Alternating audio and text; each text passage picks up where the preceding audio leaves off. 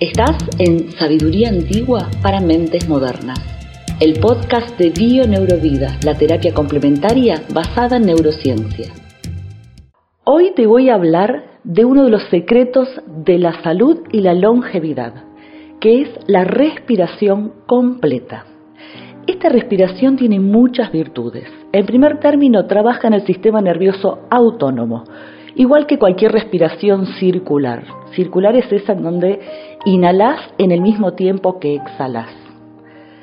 El sistema nervioso autónomo se caracteriza por tener dos facetas, el sistema nervioso simpático y parasimpático o vago.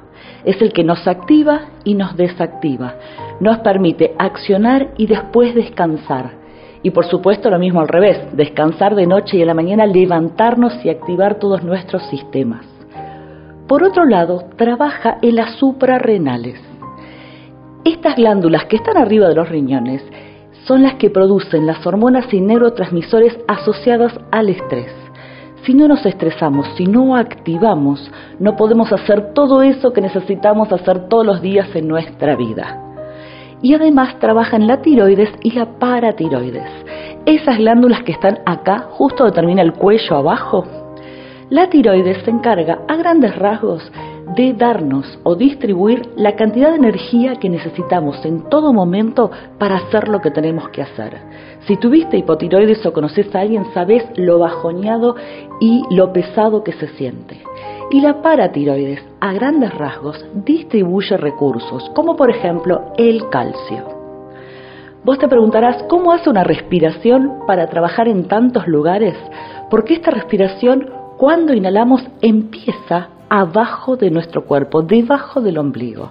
Prueba a hacerlo. Inhala e infla debajo de tu ombligo. Ponete la mano y hacelo. ¿Sí? ¿Lo sentiste? Viste que nuestros pulmones son cortitos si dibujos de dónde están nuestros pulmones, en realidad no llegan hacia abajo. Sin embargo, hay toda una serie de músculos que podemos mover que hacen que se pueda movilizar esa zona. Resulta que cuando esa zona se moviliza, nuestras suprarrenales se masajean a través del movimiento que se produce en nuestro sacro y nuestro coxis.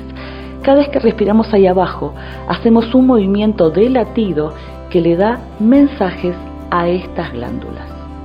Vamos a dejar de lado las sexuales que también están por ahí, el hígado y el páncreas. Vamos a dejarnos solamente con estas de las que hablamos, para no extendernos tanto ni darle tantos poderes a esta respiración.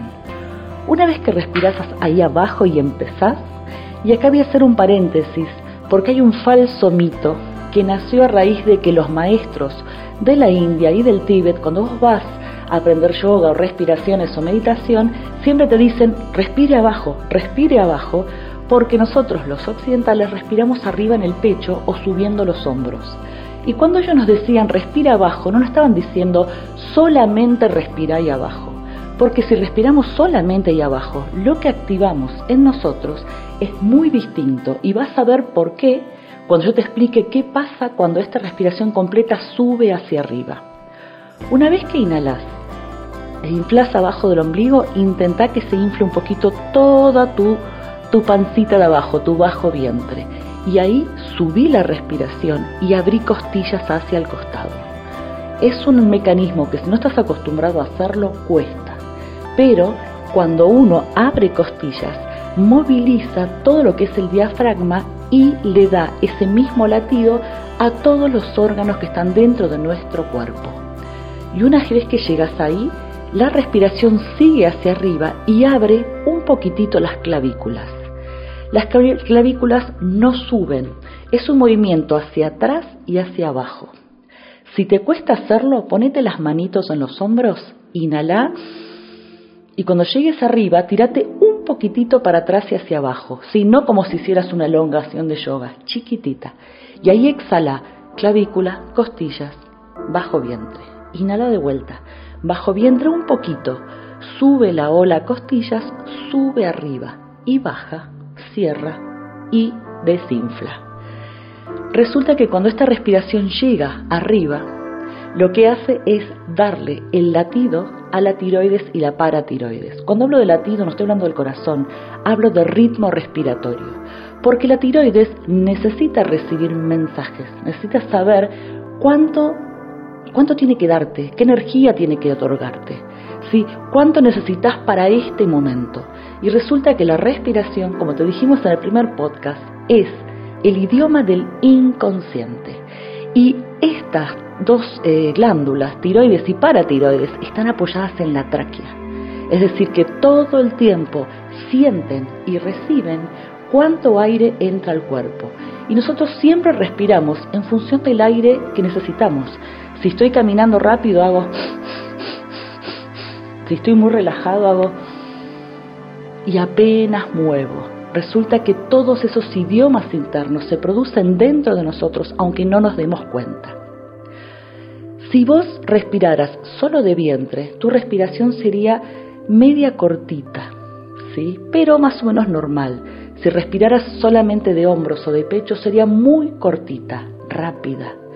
Pero si aprendiéramos a hacer respiración completa en todo momento, siempre, estaríamos respirando muy pocas veces por minuto.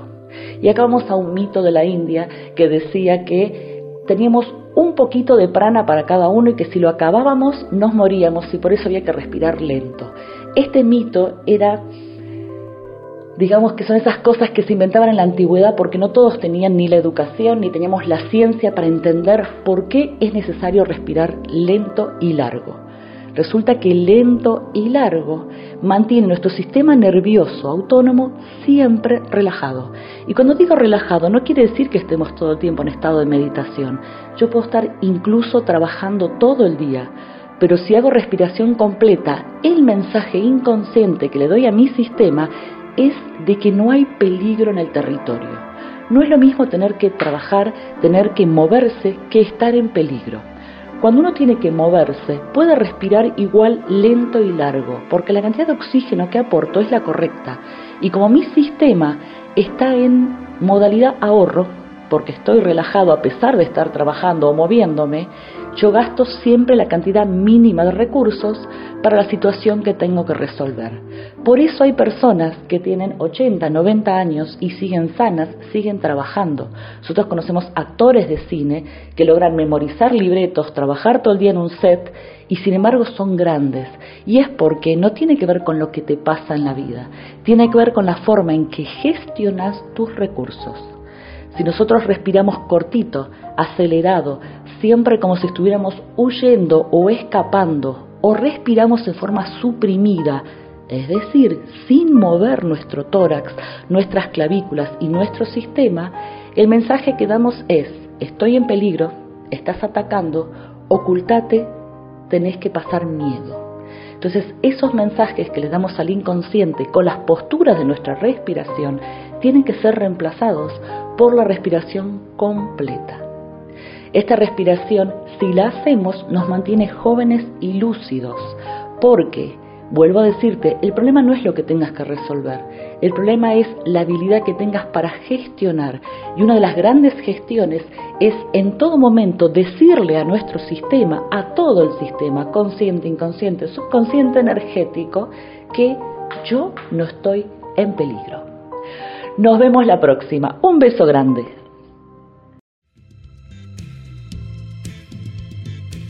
Esto fue Sabiduría Antigua para Mentes Modernas. Si querés saber un poquitito más sobre Bioneurovida, entra en nuestro blog www.bioneurovida.com.ar donde vas a encontrar todos nuestros datos, si no buscarnos en nuestro Instagram anapaz.bioneurovida, en nuestro Facebook Bioneurovida Oficial o en YouTube todos nuestros videos te están esperando para saber un poquitito más de lo que hacemos.